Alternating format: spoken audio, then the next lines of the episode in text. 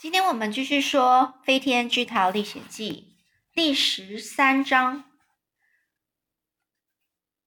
几分钟之后呢，蜘蛛小姐就做好了一张床。这张床呢，两端细绳从天花板上垂掉下来，所以呢，事实上它看起来更像一张吊床，跟一般的床铺很不一样。不过它的做工非常的精细。在昏暗的光线中，整张吊床呢微微泛泛着什么荧光。希望这张床呢能够让你觉得很舒服。蜘蛛小姐就对绿色老蚱蜢说：“我用蜘蛛丝尽可能的将它做的又柔软又光滑，品质呢比我自己织网的丝还要好呢。”这时候，这时候绿色老蚱蜢边说边爬进吊床。亲爱的小姐，真的很谢谢你啊！我正是我，这正是我需要的床。晚安啦，各位晚安。接着呢，蜘蛛小姐又开始织第二张吊床，让瓢虫入睡。然后她为了蜈蚣织了一张长长的吊床，甚至也为了蚯蚓织了一张更长的床。接下来，她转身亲切的问詹姆斯说。请问下，你想要一张什么样的床呢？硬的还是软的呢？詹姆斯就回答说：“我喜欢柔软的床，非常谢谢你。”而蜈蚣就开始说了：“我的老天爷啊，别在房间里看来看去了，快帮我脱靴子吧！再这样下去，我们两个都不用睡了。还有，麻烦你把它们脱下来后，一双双的排整齐，别乱七八糟的扔在后面。”于是詹姆斯呢就很拼命的为蜈蚣脱靴子，因为每双都绑上了鞋带，必须先将它们松开才脱得下来。更惨的是，所有的鞋带都打了最复杂的结，必须用指甲慢慢的解开，这真是太悲惨了。足足花了两个小时，詹姆斯才脱下最后一只靴子，并且将这二十一双靴子。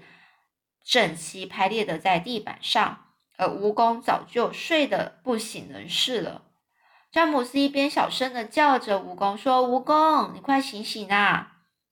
一边呢，轻轻在蜈蚣的肚子上戳了一下，“哎，到你的床上睡觉吧。”这时候，蜈蚣呢睁开眼睛说：“哦哦，谢谢你，亲爱的孩子。”然后他走下沙发，穿越整个房间，爬进自己的吊床。詹姆斯也爬进自己的吊床。哇，比起姨妈家的那张硬邦邦的木板床，这张床真是太柔软舒服了。这时候，蜈蚣昏昏欲睡的说：“就是他已经很想睡了，那有点迷迷蒙蒙的感觉。迷迷蒙就是有一点，就是好像没有很清楚，眼睛都快闭上了。他说了什么呢？他说了：‘哎，是关灯吧，熄灯哦。’可是呢？”他讲完之后一点动静也没有，于是他提高嗓门又说：“熄灯。”就詹姆斯，他就看了房子，整个看了一下，到底是在跟谁说话啊？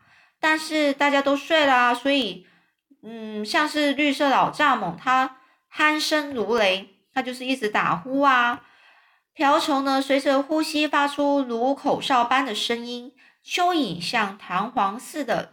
蜷缩在地吊床的一端，张着嘴巴也呼噜噜的喘气。蜘蛛小姐在房间角落为自己织了一张可爱的网。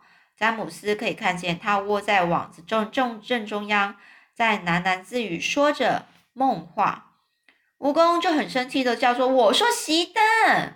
就詹姆斯就问这个蜈蚣啊：“哎，你是在跟我说话吗？”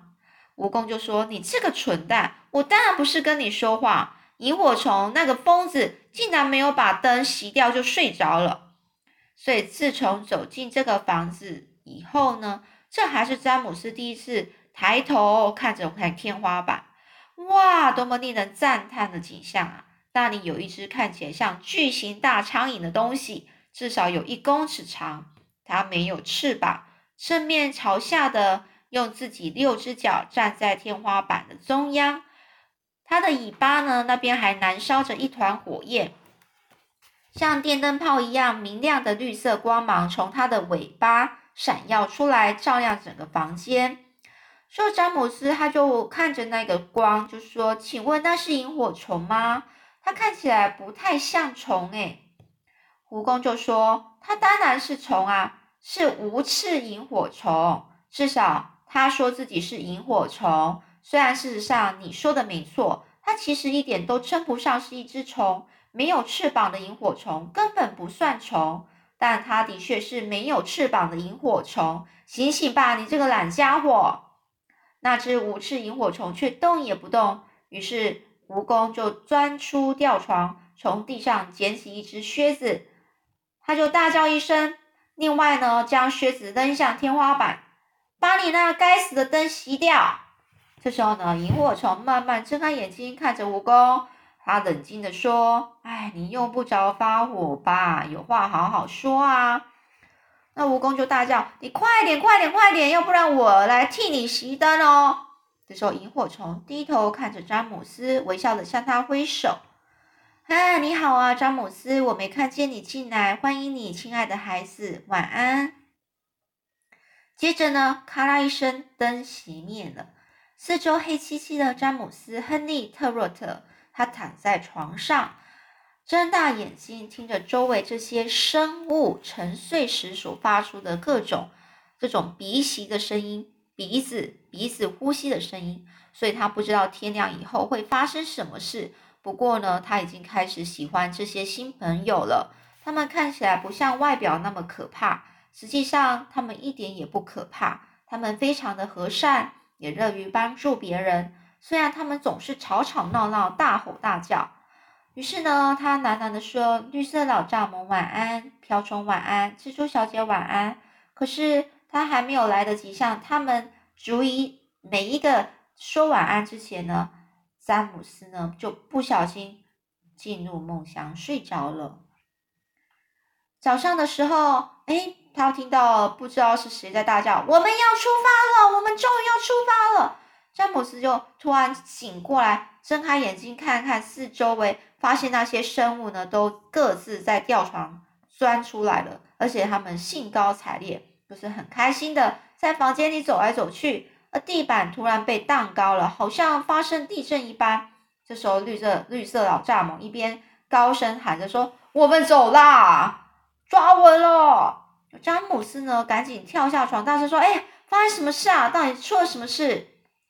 当中最仁慈温柔的瓢虫走过来，站在他身边说：“看起来你还不知道吧？”他说：“我们就要永远离开这座可怕的山丘了。我们在这里住太久了，现在就要随着这颗美丽的大桃子去一个一个一个地方。”詹姆斯就问说：“什么地方啊？”瓢虫说：“你先别管，反正不管什么地方，都比这座荒凉的山丘。”和你那两个像母夜叉的姨妈要好吧？他们异口同声都说：“快听，快听，快听啊！”瓢虫继续说：“你也许没有注意到，这个庭院虽然没有延伸到山丘陡峭的断崖边缘，却也在一处，在一个地方陡坡的上面。所以呢，唯一能够阻止这颗桃子滚落的的这滚落的障碍，就是那根连接它和桃树的梗。”只要把梗弄断，我们就可以滚走了。这时候，蜘蛛小姐呢，大声大喊了一声，因为房间又剧烈的倾斜摇晃了。你看，我们要走了，还没有，还没有。瓢虫又接着说：“这时候，我们的蜈蚣先生正用他那像剃刀一样锐利的牙齿，一口口咬着梗。事实上，它就要把梗咬断了。”你可以从我们倾斜的角度判断出来，你要不要躲在我的翅膀下面呢？这样桃子滚动的时候，你就不会跟着翻筋斗。詹姆斯说：“你真好，不过我想我应该可以站稳。”就在这时候，蜈蚣笑嘻嘻的从天花板上的洞探进头来，大叫说：“成功了，成功了，我们要离开了！”大家就一起欢呼：“我们要离开了，我们要离开了！”旅程开始喽！这时候，蚯蚓它开始发发抱怨说：“哎，谁知道我们最后会去哪里呀？只要有你在，准备准是准没好事啊！”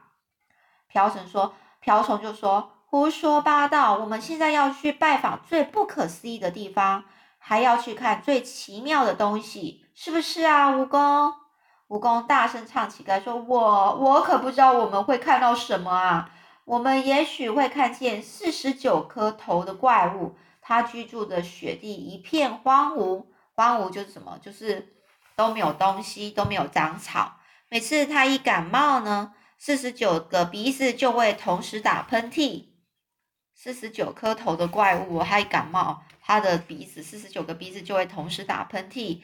我们也许会遇见凶狠的粉斑利齿兽，一只怪兽，一个很凶猛的怪兽，它一口就能把人吞入喉，而且喜欢一次烤五个五个当午餐，还要吃十八个当晚餐。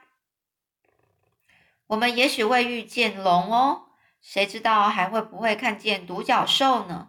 我们也许会看见可怕的怪兽，它的毛发里冒出了脚趾头。我们也许会看见可爱靓丽的小母鸡，淘气爱玩、善良却又彬彬有礼。还有那些漂亮的蛋，你刚煮熟，它们却突然爆炸，炸掉你的头。你一定会看见牛羚和鳄背，还有又大又凶的毒瑞。只要你在你，只要它在你的膝盖叮一口，刺就穿出穿出了你的头头。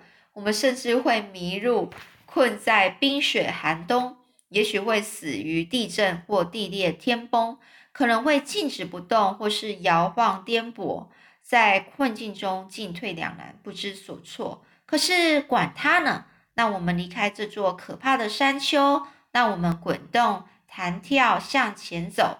那我们又滚又跳，全速前进，一刻不停，一刻也不停呢，直到远离那两个老太婆。